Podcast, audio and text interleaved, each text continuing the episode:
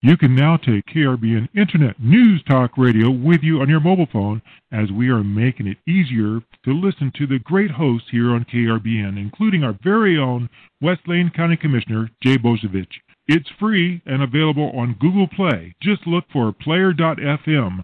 That's player.fm and search for KRBN. Live from Lane County, Oregon, it's the Boze Noze Show with your host, West Lane County Commissioner Jay Bozievich. And now, here's Jay.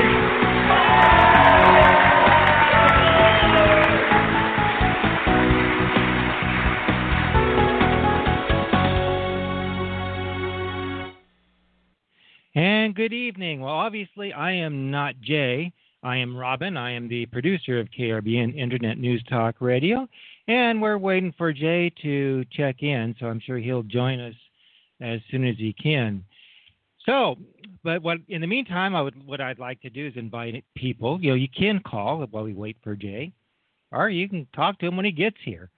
Um, 646-721-9887. We're also simulcasting on Facebook if you'd like to join us there. Uh, if you already are there, welcome. Um, again, the number is 646-721-9887.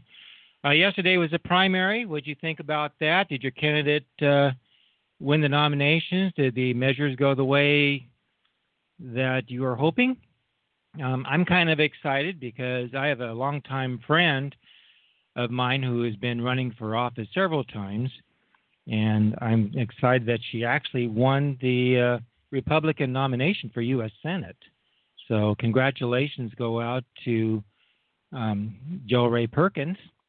She's really worked hard this time, and I've known her for years, and I really think that um, she would be a really good U.S. senator. So if you haven't looked at her, um, take a look at her. The uh, other things with the elections, um, I was really surprised with the LCC measure. Um, passed. I don't have the numbers in front of me, but I'll get those.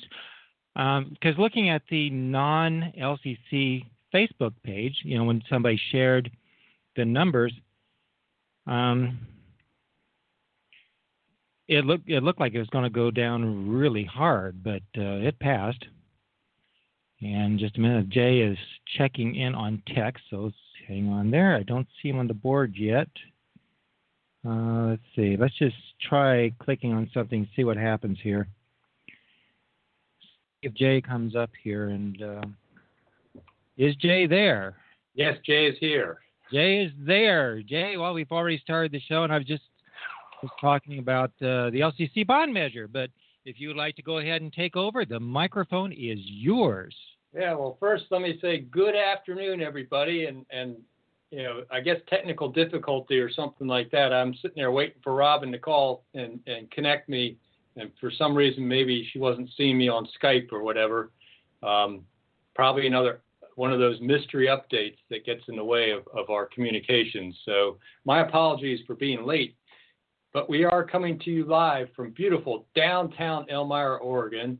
And I feel like this is how I've spent my um, my COVID 19 is sitting in front of my computer and talking to it or listening to somebody else talk to me because uh, it definitely seems like that most of my day is spent in either a Zoom meeting, a GoToMeeting, or some other meeting platform. Uh, I think I did a new one today for a um, state emergency response committee meeting.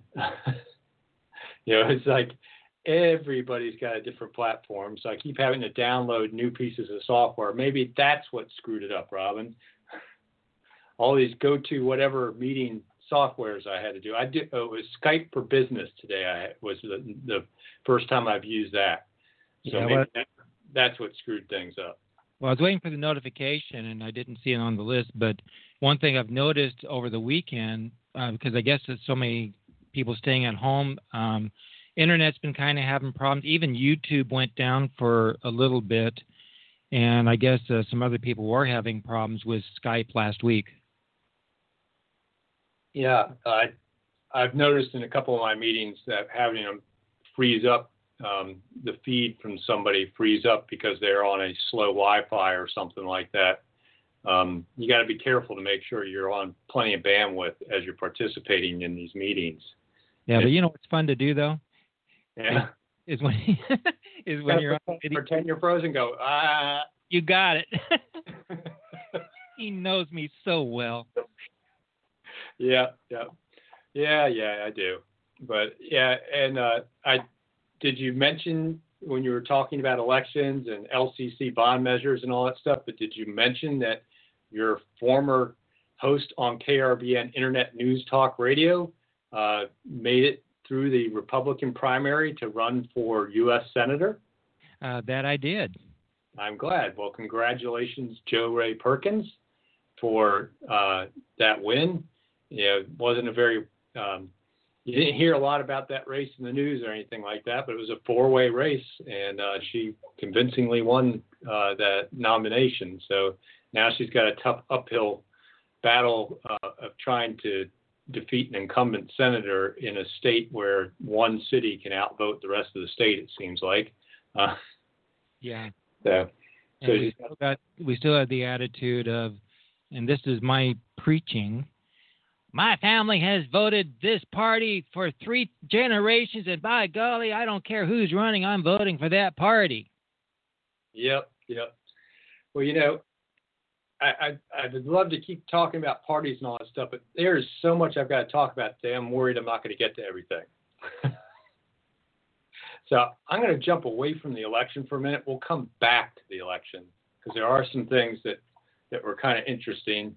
Cliff Bentz's victory in, in uh, Republican primary for that um, you know, House of Representatives and District um, Two there was was pretty unpredicted in some ways. Uh, so that was, but had an interesting regional component to the vote. But we'll get back to all that election stuff in a little bit. I have got to talk about, you know, the, it's been two weeks since we've talked and I, and I have to talk to you guys about phase one and and coming out into phase one. Lane County got approved, you know, and we're now in phase one. Yay!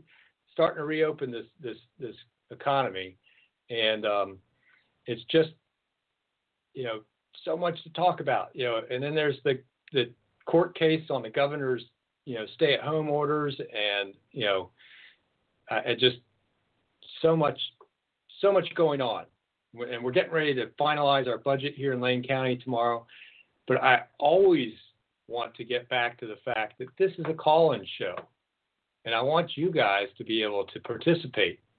So you just have to call us at any time at 646 721 9887. And you just press one, and that lets you get in on the conversation here on the Boze Noze Show. Again, that's 646 721 9887. And just press one. That lets Robin, our call screener and producer extraordinaire, know you want to get in on the show. So, so much to talk about. I, and I, I just have to talk a little bit about getting approved for phase one and how it looked from the county side of this whole thing and how this whole thing has looked. You know, where the governor, you know, basically said, first thing the counties have to do is submit us plans. And counties started submitting plans, you know, without a whole lot of guidance. And then she said, whoa, whoa, whoa, whoa, whoa, we're not ready to accept plans yet. But we do know that you're going to have to certify that you have enough personal protective equipment for all of your first responders. And that's going to be the county board of commissioners responsibility to certify that to the state. Which kind of seemed like, hmm, that's pretty interesting because we're not exactly you know, the head of first responders. In fact, the only first responders that generally report to the county commissioners are public health staff and our um, our uh, sheriff's patrol. So everybody everybody else is reporting to somebody else. so you know, making us responsible for that seemed like hmm, is the governor trying to avoid a little liability here or something? You know, and, and making us the, the scapegoats. And of course, we have to draw up the plans, and then they're just going to review and approve them. So it's it's our plans, not the governor's plans, so to speak, under her guidelines. Um, but we you know we had to turn around and reproduce these plans after they finally gave us guidelines on what the plans had to include and got those submitted and then you know they they wouldn't accept them until um, Friday, May 8th was the first day they accept them after they had been being sent plans for weeks from counties that thought we, they were sending in their plans. um, and then so we finally, you know, Lane County staff, you know, got the, the, the new, you know, guidelines, I think, on Monday the 4th. And on Friday the 8th, they managed to submit those, those plans to the state. And then we had to wait to see if we were going to be approved. And then the governor said, you know, set up this press conference for Thursday, the 14th, and uh, to make the announcements. But OHA, in the middle of the night, sent emails to all the counties that were getting approved. so they jumped the shark, and of course the counties told the news media they'd been approved. So you know there's breaking news on the 6 a.m you know, newscast on radio and television that morning about this county's been approved. And of course, you know, once one county heard they were approved, everybody else started looking in their email boxes and realized, oh, we got approved too, or whatever, you know.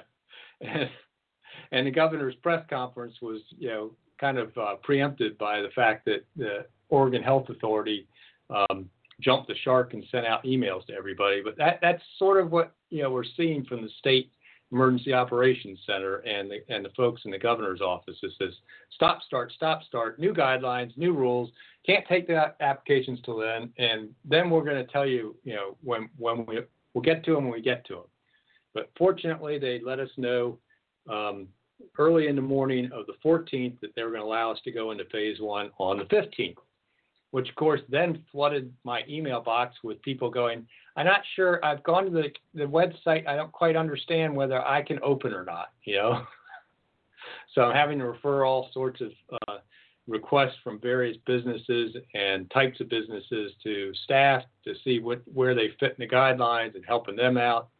You know, but it seemed like we got some of that straightened out. But you know, just from the county point of view, what a cluster in some ways. But uh, you know, it's just it was crazy, crazy to, to to watch all that happen. But what's great is we are in phase one. At least we're starting to reopen, and I'm just you know hoping that you know we'll keep things open. But then shortly thereafter, you know, there comes the ruling from the Baker County District Court judge that the governor's orders that started the whole, you know, lockdown of the state and also included the freeing up of phase one, all of that was illegal. That she actually, you know, only had 28 days she could operate under emergency orders without the legislature stepping in and extending. And and and and even so, she would have had to go under a different piece of, of actually the Oregon Constitution to get past 30 days, and it would take the legislature giving her that approval. So here you you you know stumble through this phase one stuff and the craziness where you know it seems like the governor wants to take all the credit for um, the lack of deaths in, in the state for COVID 19 in some ways, but she wants to throw all the responsibility of reopening back down to the counties so that we can get blamed uh, for whatever happens in our counties. Um, and, and, what's interesting, though, is there's actual data available that if you uh, group states by um, how strict and how long they've done their, their lockdowns, it, it's actually inverse. The the number of days a state's been in lockdown equate to more deaths per hundred thousand population in that state than the ones that didn't do anything or were in lockdown for a shorter number of days, which is you wouldn't think it's that way, but that's the actual data in this country. and they took New York State out of the equation not to skew things. So um, it, it, you know, it's not just the number of deaths, it's the number of deaths per 100,000 people in a state is a fair way to compare state to state. And if you do that, um, you know, Oregon still compares pretty well across the country, but in general, lockdowns don't equate to less deaths.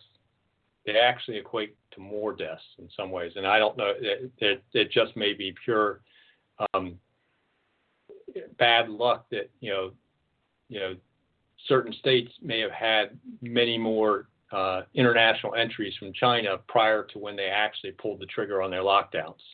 And that may be just why that's happened. Um, but lockdown does not equal less deaths necessarily.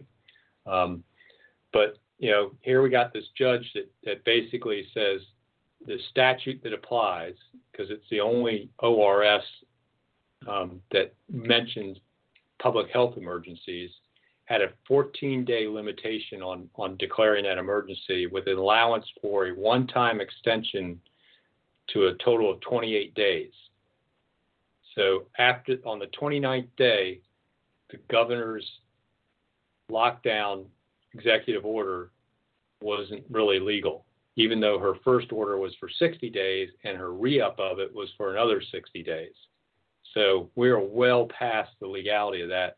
But the governor's folks, you know, immediately appealed to the Oregon Supreme Court, skipping the, the appellate court stage, and got the Oregon Supreme Court, who um, the Chief Justice was moved up to Chief Justice by the governor, uh, and uh, and some of the folks serving on the Supreme Court owe their appointments to the governor. Uh, issued a stay and and said we're gonna we're gonna take this up in an expedited by manner and uh, and therefore the the Baker County decision is not in force right now. But I kind of, you know, I've read the decision and I've read the ORS around this, and I just can't see how the governor's people can try and say that the 1949 statute uh, that never mentions public health emergencies um, doesn't has some kind of precedence over the more modern statute that does, and it's very more much more specific. Because you know one of the things that um, the judge cited was case law in this where conflicting statutes, um, you take the most um, specific one, the one that goes into more detail, as having precedence over a non-specific one. So it's like there's just there's so many ways that you can't you, you look at this and it's like I, I can't see how they can get around what this judge decided. But all the governor has to do is do what I thought she should have done in the first place declare the emergency not under a statutory authority, declared under her constitutional authority that was put there by the voters back in 2012 by amendment in section 10A, it's Roman numeral 10, so you'll see it as X capital A dash capital A uh, of the Oregon Constitution, which allows her to declare you know, that kind of emergency, a, a catastrophic emergency, for 30 days. But during that 30 days, if she wants to go beyond it, she has to bring the legislature into session and they get to extend the emergency. You know, it's basically a limitation on that executive authority. You can't just suddenly declare yourself dictator of the state for an unlimited amount of time. There's no statute that gives the governor that power. And I think, you know, very quickly, if she was smart, she'd be declaring a new, you know, issuing a new executive order under Article 10A for 30 days, and she'd be calling a, a legislature back into session, which she's going to need to do anyway, because they're going to come out with that new revenue forecast here shortly, and they're going to have to rebalance the budget. And if you don't have the legislature rebalancing the budget, then it has to be across the board cuts and across the board cuts never make sense. That's just basically saying everything is equally important that government does. And, and I'm sorry, but some things aren't. You know, but speaking of equally important, you know, I you know phase one's great, and if folks you know might notice things have changed a little bit up top here, don't quite have the COVID-19 long sideburns, you know, and all that stuff. uh, I finally got a haircut yesterday because the the salon where my um, person that cuts my hair uh, works uh, finally you know they reopened over the weekend. They re they took out their waiting area, respaced out their their um, stations, and um, they don't let you they you don't get to come in until they're ready for you and all that stuff. The first thing they do is make you wash your hands. Got to be they got to be wearing a face mask. Um, they provide you a face mask if you have you know they don't like the ones that tie behind the head or go around the back of the head for obvious reasons. So they have the ones that go over the ears for you. Um, so provided face mask, all that great sanitation. They're not blow drying hair you know, so you have to leave with a wet head if you get your hair washed. But you know, I I get mine cut dry because I'm just a guy. You know, my wife had to leave with wet hair when she got her hair cut. But talking with with my um, person that cuts my hair and the other stylist in the salon, and this is a big salon. I mean, there have got to be 12 people working there, plus their their nail technician. And um, to a person in the salon, other than the owner, they're all independent contractors where they basically rent their spot in the salon from the owner of the large larger salon, and and um, and in that rent is included, you know, the receptionist cost and some of the other joint costs, you know, like laundry and providing um, all the various, you know, towels, whatever else is part of that independent contractor relationship with the salon owner. Well, the governor's order closed that business down. So even as independent contractors, they were unemployed. They could not get alternative employment in their field of work.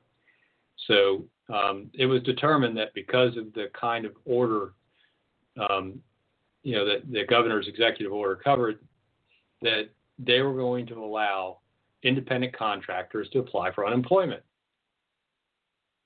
Well, we all understand what happened with the unemployment office here in Oregon, working on a 1970s computer language called COBOL. It, you know, even though they got money back in 2012, hmm, 2012, that number came up before. Back in 2012, they got a huge federal grant to redo the state's IT system for unemployment. It still has not been done to this date. We're on 1970 language, basically a 19, you know, that would have been old in the 80s in 2020. And so the, the processing of unemployment has just been a total cluster. And um, the folks, you know, they're they're claiming that they've gotten 87% of the people processed. Everyone I've talked to that is in that category of these independent contractors that has applied for unemployment, none of them have received a single check.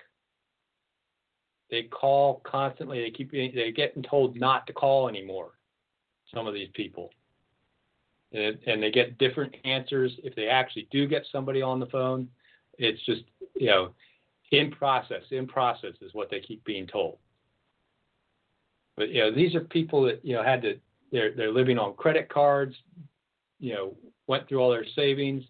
Uh, I know uh, the, the woman that does my wife's nails uh, basically used her twelve hundred dollar uh, stimulus check uh, to pay her rent and her insurance, and fortunately had a little bit of savings and has managed to get through that time, but had to apply for food stamps to feed her family. You know, it, it just if the governor would pay attention to the unemployment system and had that ready and would issue fixed with these independent contractors, man, that would make a huge difference for a lot of people. Because what we're being told is there's this going to be this, in, you know, July 1st, her order around uh, no evictions is going to be is could be lifted. In fact, it could be lifted if the courts decide that her her actual executive orders have expired. Um, and there may be this sudden, you know, huge amount of people are being evicted out of out of their their apartments and houses because they're unable to pay rent because Kate Brown's unemployment department can't process their damn unemployment. Meanwhile, folks that were already on unemployment before the emergency was declared, you know, for one reason or another, were getting an extra $600 a week or whatever. And they're they're getting their checks, but all the people that got unemployed because of Kate Brown's shutdown stay-at-home orders um, are, aren't getting their unemployment. You know, and you know this this building bubble of of non-payment of rent and the issues that's going to cause in an already tight housing market, you know, are is going to be a problem. To the point where my board of commissioners is considering jumping into landlord-tenant regulation because um, they've gotten some.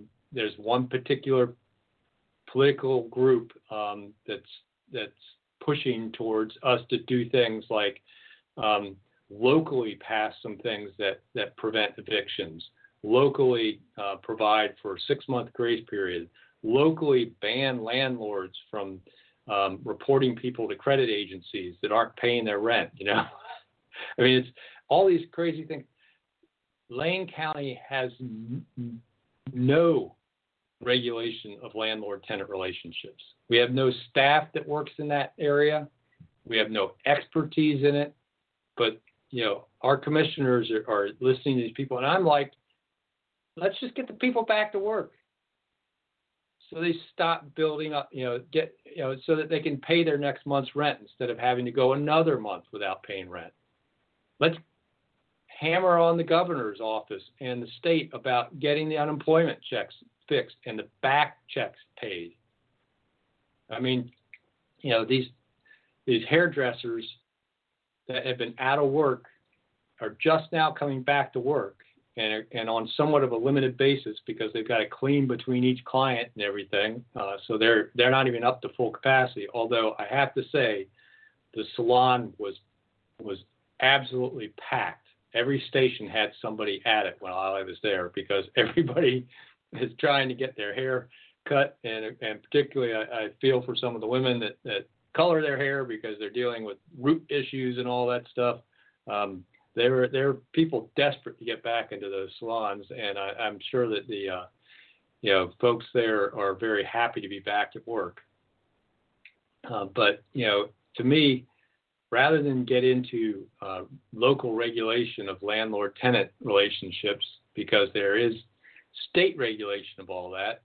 In fact, it fall you know some of the fair housing stuff falls under the Bureau of Labor and Industries, and Commissioner Val Hoyle, who's from Lane County, is the person in charge of, of the departments to investigate all those. You know, I trust that they can handle um, some of the issues around that. I don't think we need to step in at a time where we're probably going to end up having to have multiple sessions to cut our budget over the next year. I mean, right now our budget's balanced, but that's based on a lot of pre-COVID 19 revenue predictions.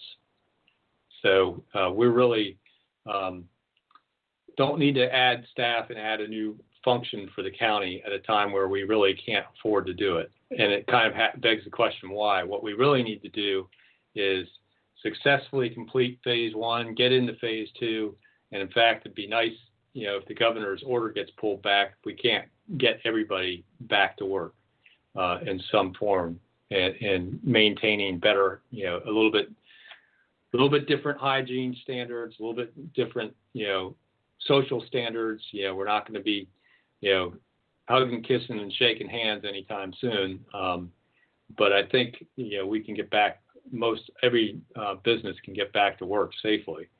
Um, but you know that's kind of seems to be um, there's one particular bent in politics right now that seems to be trying to be taking advantage of this crisis to expand the role of government in multiple ways. You know, we're going to now, you know, have local governments get involved in landlord-tenant stuff because, um, you know, because of the crisis. I think that has more to do with we always wanted to be involved in landlord-tenant stuff. What's interesting to me is some of the complaints we're hearing are the fact that people are still getting rent increases. And guess what? Those rent increases are exactly the maximum amount allowed under the rent control bill that the legislature passed a couple years ago and fulfills a prediction that I told folks when they were considering passing rent control that what you do when you set it up is you set what the what rent increases are going to be every year because as a landlord you don't know what's going to happen to your cost over the next year and if you're limited in your rent increases annually and you're concerned that there may be a year that exceeds that, that percentage, you go to the max percentage every year, whether you need to or not. And particularly in a highly constrained market, which kind of leads to this whole thing about COVID 19 and where has it hit the worst? Wouldn't have anything to do with density, would it? You know, and, and cramming people into tight areas based on um, land use policies that are are fulfilling, uh, you know, parts of Agenda 21 from the UN, basically of, of you know we're going to throw everybody in large cities and force them onto mass transit and and jam them together, and lo and behold, the same regulations that are trying to do that have greatly suppressed uh, housing because it's driven up cost of land to put housing on. And you basically have a situation where um, you know housing is just incredibly expensive. So landlords can make those rent increases. So you know not only do we have to you know work on getting people back to work and getting folks that that deserve that unemployment check, getting them and the back checks, we need to think seriously about revamping our land use system so there's more housing built. You know, we got to stop trying to do everything we can to constrain people's housing choices. Let the market decide what people want to build. You know, why why do we have to dictate that? You know, it, it, it's all this central planning and such failures of central planning. You know, why isn't the IT work for unemployment outsourced and and, privatized? Look what's happened. You know, keeping it in in house in a government in a government a state government. We're working on 1980 software. You know, just doesn't make any sense at all. Well, I'm going to take a little breath. Like I said, there's so much to talk about today. I haven't gotten half of it. Um, but I do want to remind folks that this is a call in show, and you can take the topic in any direction you want just by dialing 646 721 9887. Just press 1, lets us know you want to get in on the show and you're not just listening. So it's 646 721 9887. Just press 1, and uh, that lets Robin, my call screener and producer extraordinaire, know you want to get in on the show. So, um, you know, just fascinating times we live in. And, and, really some fascinating things that are really coming out of this whole COVID thing. Uh, I was listening to Bill London's show this morning on the Wake Up Call on KPNW 1120 AM here in the Eugene Springfield area, and he had Dr. Roger Klein on his show, who is both a medical doctor and a doctor of jurisprudence i.e., a lawyer, and uh, he he was also has been a virologist and worked with the CDC and all the alphabet soup folks that are involved in uh, uh, providing uh, you know public health protection. And he basically was saying the the stay at home stuff was was a mass failure, and that for the most part it was already in the communities. Uh, and the stay at home was done too late to do much real good and was advocating actually lifting it because the damage being done economically is hurting people's health worse than the virus because he was also talking about the virus wasn't as deadly as they first thought and not as contagious as they first thought. So it looks like we have a caller on the line there, Robin. You want to? Hello. Hi, you're on the Boze Noze Show. What what's your comment or your question or or what topic do you want to take us towards? Well, you had uh, just mentioned a moment ago uh, about plans for uh, some of the major issues that we're definitely seeing get worse during this crisis, and that was regarding housing and uh, things that we can do as far as the system goes to change that. Um, artificially restricting the growth of housing, uh, basically causing the housing market, um, you know, supply to be dwindling, whereas uh, the uh, demand for it continues to get higher and higher. We're unable to match the housing supply with the demand, and therefore the competition in the market is within the renters, not within the housing supply. Yeah, and that's you know what people end up doing is with when you have restricted supply like that is they buy down. Uh, you know, somebody that could actually afford, um, you know, a, a expensive housing sometimes they can't find it so they end up buying something that's less expensive and forcing people that, that you know into out of out, out of the bottom of the housing uh, structure uh, where there's just nothing available for folks down on the low end uh, instead of them moving up. Yeah it, it's really um, sad that some people just can't get that concept of supply demand and price. And that and the, the the the cost of housing that is so outrageous in Oregon and the amount of developed land as a percentage of the total land base of Oregon, you know, we're at we're at less than four percent of our land's ever been developed in Oregon. Right. So worrying about things like sprawl, it, you know, is not, you know, not something that should be our first and foremost. We should be more worried about what we're doing to families that have to pay 50% of their monthly income just on their rent or more. I mean, that's that's not atypical in in Lane County. You know, they call it housing burden if you have to pay more than 30% of your monthly income in rent. And it, a large population of Lane County is even beyond that. They're paying 50% or more of their monthly income in rent. And that's just a reflection of not putting enough supply in the pipeline. You know, that that's that's really really where it comes down to. And our land use laws are doing it to us. The the urban growth boundaries, the you know, look at what Envision Eugene, how many years that took, and then they didn't expand the urban growth boundary and then they wonder why no one can afford to rent Eugene. Right. And I'm I'm one of those people that is definitely being choked um, at the bottom of the totem pole. Um, that was one of the reasons why I wanted to kick Julie Fahey from her seat.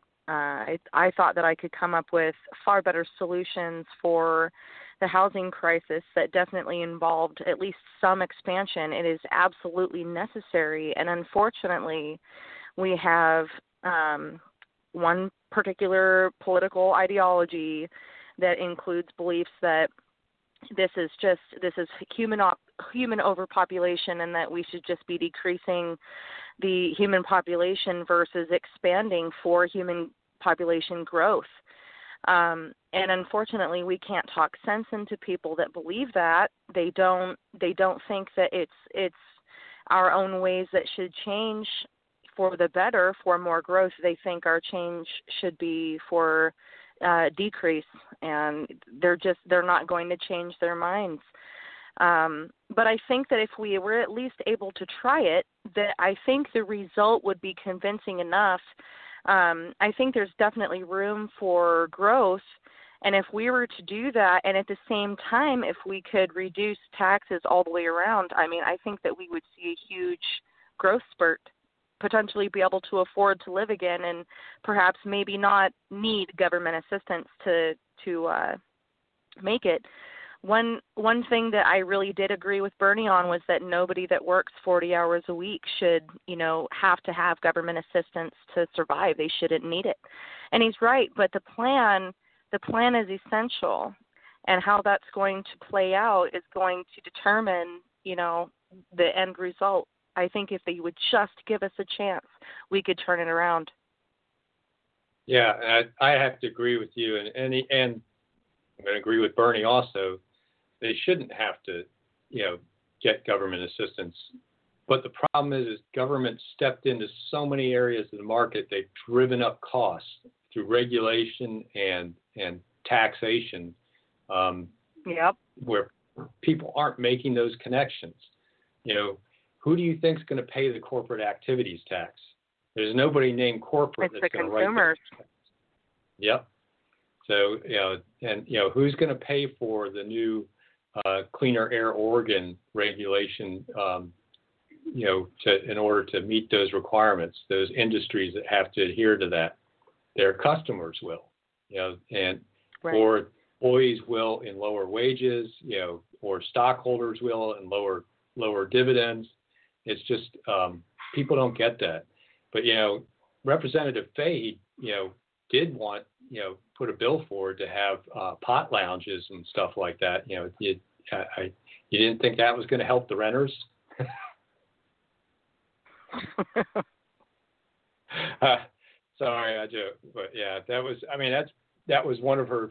She put forward, you know, a couple times bills to to make it legal to have um, pot lounges similar to bars where you would actually have to travel to and from someplace um, or from it eventually high. so, you know, I I really wouldn't yeah. even care about pot lounges. I I really think you know that's kind of a part of people's freedom. I think we should you know that's kind of where our constitutional rights fall in. Where you know the less we're regulated, I think you know sometimes the better. Of course, not for you know really terrible illicit drugs, but I mean marijuana. I really don't don't see as a very big deal. I think really where the issue is is that it's the lack of focus on the important issues that everyday Oregonians, especially Eugenians and um folks from Springtucky, you know, we're we're facing these issues every single day on the bottom of the totem pole. Every day when we drive around, we see everyone on the corners. I mean, I've had three different people die in the slough up the road from me why are our representatives not focused on the issues that we are? Yeah, yeah. Or why aren't they focused at least on the free market side of some of those issues? I mean, I, I constantly oh, hear because it's not an accident. We need, we need to build more government housing that we can offer with subsidies to people and, and low income housing and supportive housing and all that stuff. It's like, you know, I, the government is so inefficient at building housing and providing it. You know, the cost, the actual cost to society is so much higher. Why not turn the free market loose, loosen up some of our land use laws, and see if we can get some real housing built and really deal with. That's the, exactly what my platform was right there. Yep. Yep. That was well, exactly I, the plan.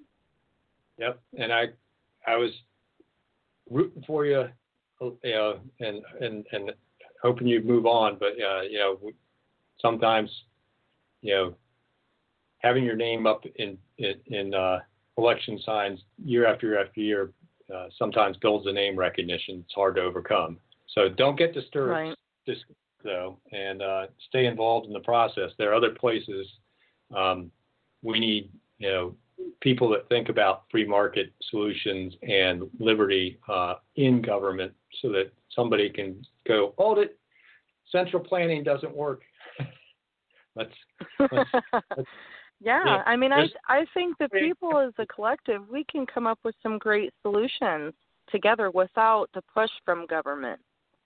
Yeah, we don't need elites in some office in Salem or Portland planning our lives for us. And unfortunately, people are taking this COVID 19 thing to try and get to that point even further. You know, where, Right. you know, they're trying and plan everything about us. You know, where they've actually gone down to the details of how a hair salon or a gym can operate safely instead of maybe leaving that up to the owner of the hair salon or the gym and the customers to try and work that out Right. for themselves. You know, it's just amazing. Well, Yeah. Yeah. She she made sure that you know the video lottery machines were in phase one because that's money coming in the door. Yeah, anything to do with tax revenue that the state's receiving, of course they, you know, they're they're going to want their money, but they don't care about our money. Yeah, they never shut shut down the pot shops or the liquor stores. Well, you know, I'm not going to lie. I was about ready to bootleg if they were actually going to shut them down, and then the decision came out that they weren't going to do that, and I thought, oh, okay, we're all good. Yeah, I was I was kind of struggling with some of that myself. I, I, I have to admit that that, that COVID nineteen uh, you know stay at home orders have definitely been hard on my liquor cabinet. Uh, and, a little- and a little embarrassing on recycling day. Yeah, I'd I'd have to agree there. That was but you know, I think I think it's just it's really public morale. I think we've all we've all felt some of that depression and uh, you know those negative isolation feelings from uh feeling so restricted, unable to go camping. I mean, we we took the family out to go dirt biking and received a lot of hate uh, you know, we were outside, we were being active. Uh, there, the other families that were there were like 30 feet away, and and we were still, uh, you know, kind of being put down for that. And that just that that feeling of being looked at like an outsider when we are out and about, that itself really kept people from leaving. Yeah, yeah. It, it's it's sad that you know people won't realize you know they see a group of people together and they immediately think, oh look there, and, and you may not realize like my next door neighbor who has eight eight kids, when he's out with his his kids, it looks like they're breaking every rule there is, but they live in the same household, you know, and, and they're and they've been social distancing from other families and stuff, but man, they you know see them out and around, you would you know imagine they get a lot of dirty looks um, if if they are ever you know, at one place at the same time, just because they look like they're, you know, might have a mixed group of pe- of kids there or something like that and aren't aren't paying attention. But yeah, don't don't judge. One thing I will will agree with the governor is be kind. That, that thing about be kind that she was talking about. Right. You know, as, as we're reopening, um, we need to be kind um, and, and not judge people. You know, the person you see without Right. the mask on um, might be somebody that just didn't have access to it or is having trouble breathing with one on. Um, you know, there may be all sorts of reasons for it. You know, and, and the person with the mask on has it on because they feel it's the right thing to do. You know, and you, being being critical or judgmental without understanding that person's point of view is not a good place to be. Well, I really appreciate Right. you calling in to those show. Anything else you want to bring up before you I jump into some other topics? Uh, probably not. I think that's that'll probably cut it for now. All right. Thanks for Well, having feel me. free feel free to call in anytime. Thank you for calling. Absolutely. Have a good day. You too.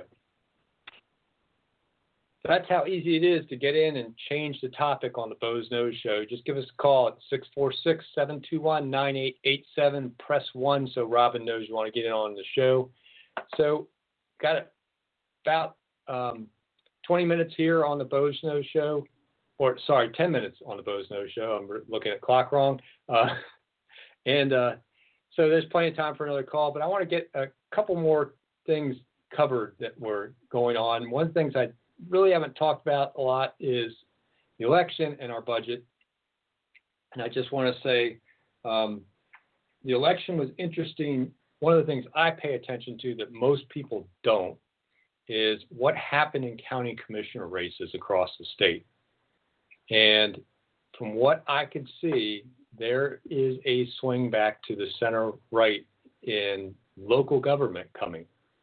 And uh, one only has to look at things like the loss of Jim Bernard in Clackamas County uh, by Tootie Smith and what happened in uh, Clatsop County, where two um, highly progressive uh, incumbents got defeated by challengers, and they're actually going to have a more conservative majority in Clatsop County for the first time in a long time.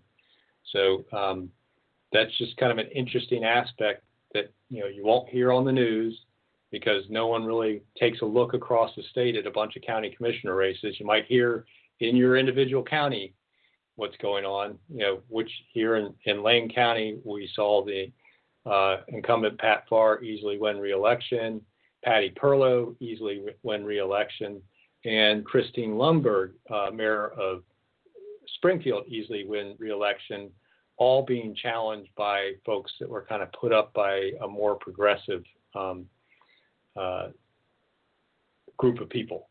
And uh, so, local, at least on the local side, it seems like we're seeing a little bit of a, of a pendulum swing back. Uh, and maybe that, that's reflective of the COVID stuff, maybe it's not, uh, but we'll see. And uh, so, I want to talk a little bit about budget because we're going to be doing that tomorrow. And tomorrow evening, you know, it's one of these. Um, GoToMeeting, uh, uh, Zoom sort of things, uh, which you can go to the county website to figure out how to, to log into if you want to give comment. But we'll have a final public hearing on the budget tomorrow night. So if you have any comments about it, but I have um, three proposals to amend the budget I'm, I'm making. One's rather technical about what reserve funds get used first in the road fund just trying to make sure we spend the non-federal money first because the federal money can actually, in a pinch, be used to fund the uh, uh, patrol services side of the sheriff's office. And uh, so we don't want to spend that money.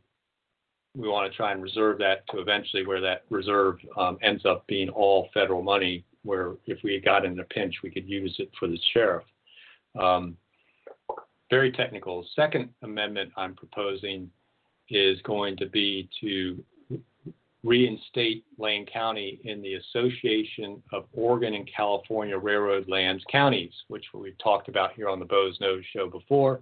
And I would love it if people um, participated in the uh, uh, public hearing to ask us to to join, rejoin the Association of O&C counties. Um, Traditionally, we have gotten somewhere between 20 and 40 million dollars a year from the federal government, either through harvest receipts or through replacement payment dollars for our O&C lands. We are down to basically $4 million. So it's a resource of income coming into our general fund where we could use it for law enforcement, we could use it for housing projects, we could use it for, you know, whatever we want to use it for because that's our discretionary general fund. Uh, I'd like to see us rebuild our sheriff's patrol and get uh, a little bit higher response time so folks in Pleasant Hill don't have to hide in their bathroom while people are ransacking their house. Um, you know, we uh, really need to uh, to do something there. And the fact that we're not participating in the one association that lobbies on behalf of the group of counties, and there are only 18 counties in the whole United States that have these kind of federal lands in them. That association is our biggest voice to try and get the federal government. And I don't care if you're anti harvest and you just want us to get subsidies, we still have to have a voice speaking there, and we're not paying dues into that organization. It's not a large amount. It's basically a little over seventy thousand dollars a year. Um, and what I'm proposing to do, uh, we are actually having our dues reduced for another association by nineteen thousand dollars. So I'm going to take that money plus ten thousand dollars of my own office money, and then another um, uh, some money out of the, the reserves to pay for those dues because the return on investment could be great. If we could get them back just to that $20 million a year, that would be five times more revenue than we're getting now. And when you think about investing $70,000 for potentially getting 20,000, 20 million, that's a pretty damn good investment. not to mention we're, we're working as a team with other counties in that. That's my my second proposal uh, for a budget amendment. My third proposal for a budget amendment has to deal with something we talked about yesterday at the board meeting, which is our climate action planning efforts. Uh, what was interesting is we had somebody present to us about ocean acidification and hypoxia, which is interestingly caused by pollution coming from Asia into the ocean, which is causing the acidification process, and the uh, currents that bring that acidified water uh, along the bottom of, of the Pacific, and then it upwells here on the Pacific coast and causes the hypoxia events. Um, it's all related to China, India, Russia, and Asian um, pollution, and the fact that those are the largest emitters of sulfur dioxide and nitrogen oxides, which create acid rain, um, create some of this problem. Um, and they're trying to figure out how we could do something in our climate action plan that was going to affect ocean acidification and hypoxia. Well, news flashed to the Board of Commissioners, other than myself, um, we live in the westerly latitudes. The wind blows in off the Pacific Ocean. Our pollution, our issues here have nothing to do with ocean acidification and hypoxia. Nothing in our climate action plan is going to change that. So, one of the proposals I have basically is to take the 260 some thousand dollars that they're going to be spending in the next year's budget and remove that from the climate action planning effort and give that money to the Lane County Sheriff's Department to hire two more deputies in the patrol division and specifically task those deputies in some of the investigation of property crime and nuisance uh, properties that are occupied by folks that are committing a, you know a lot of the crime out in the rural areas. And you're seeing things that are going to be environmentally damaged because the money is coming from our waste management division and you're seeing things like the abandoned cars and the junk cars being stripped out in the open like that property right there at highway 36 and highway i mean poodle creek and highway 126 you know the the swamp creek farm there you know, we're just not dealing with that because we just don't have the resources. So I'm saying the heck with our climate action planning because we have the lowest carbon footprint of any county per capita for our county operations in the state that I know of. And um, we should be taking that money, which will be doing nothing for us, and investing it in a couple of patrol officers that will help deal with ongoing pollution and environmental issues out in our rural areas. Not to mention that they could operate also as backup and additional patrol when they're not doing that kind of work. So those are my three budget proposals. But I would love for folks to come to our budget meeting uh, on Thursday evening and uh, and testify at the hearing. So that that is what I would like to see people do. I'm not sure if we'll get people there, it's you know pretty easy to do though because you get to do it remotely from your computer at home. We only bring you in on audio. We don't bring you in on video, uh, so you don't have to worry about whether you were able to get in and get a haircut with your your hairdresser like I was able to manage to do with the phase one reopening. But really, um, it's important we hear from more than just the activists because the activists don't want us to get it back into AOCC because they're concerned that it might actually lead to cutting some trees in our federal forests, which are over being overgrown and becoming fire hazards. Um, even though they were planted to be harvested, and a lot of them are planted as tree farms with monoculture uh, Doug fir, and they need to be harvested. Uh, you know, they're not going to miraculously become old growth forests uh, before they burn down if they're not harvested. So just want to let folks know that that budget committee uh, starts at, at 5:30, um, and the actual um, public hearing, public comment period is is expected to start about 5:40 uh, and run through about 6:30. Uh, but you can uh, you know, kind of get there, um, if you go to our um, our board agendas online under county commissioner meetings and this week's agenda, there's actually a link you can click to register for the May 21st um, budget committee meeting. So hopefully some of you can get in there and let us know how you feel about rejoining the Association of O&C Counties and let's get the federal government back responsible for the 2.1 million acres that they own as O&C lands. Now, mind you, the U.S. Forest Service forests are 16 million acres, basically eight times more. So it's not like we're we're talking about cutting all the the forest in in the world, and we're not even talking about cutting all the O&C lands of that 2.1 million acres, uh, much of it's going to be left uncut, even if we move ahead with some of the some of the uh, harvest plans. And even if we don't, we need to get the federal government to do something similar to the the old SRS plan, where they actually pay somewhere equivalent to what the harvest should be happening, somewhere in that 20 to 40 million dollar range. And and to me, it's criminal that we're not going after that revenue, particularly in a time where we're probably going to have to cut our budget over the next year because state revenues are falling and other revenues like our our um, transient room taxes because you know no one's being allowed to travel because of Governor Kate's illegal um, uh, orders. So uh, you know we're going to have a hit in a lot of our revenue streams. So we're either going to be making cuts or we can rejoin the association for a small cost of $70,000 and get our voice heard and get the federal government to meet their responsibilities and replace those revenues you know from the federal government instead of constantly turning to the local taxpayer like the LCC board uh, did with their their uh, bond issue and I'm not looking forward to my new tax bill this fall. I ran over I told you I had too much to talk about today and I still didn't cover some of what I want to cover. So we'll be back next week for the Boze Noze Show. Wednesday, 4 o'clock.